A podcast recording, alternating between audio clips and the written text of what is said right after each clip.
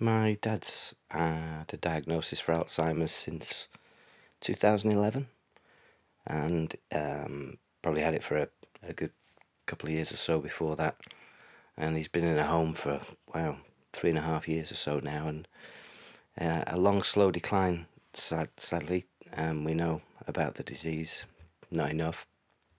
Um, he's often confused, uncertain, easily distracted and irritated by movement and sounds and, and things going on around him and confused as to where he is and doesn't always know who I am. Sometimes he does, sometimes he doesn't.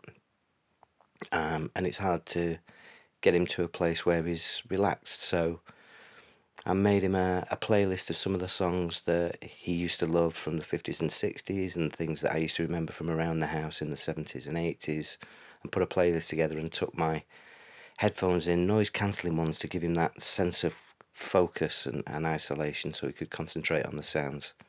And I'm pleased to say he loved it.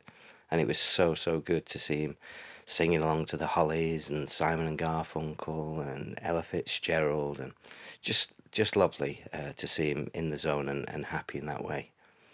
So um, so it sparked a few ideas as to uh, how I might give him a more permanent solution around that, pulling some playlists together on a some headphones with a with a, an SD card in for him.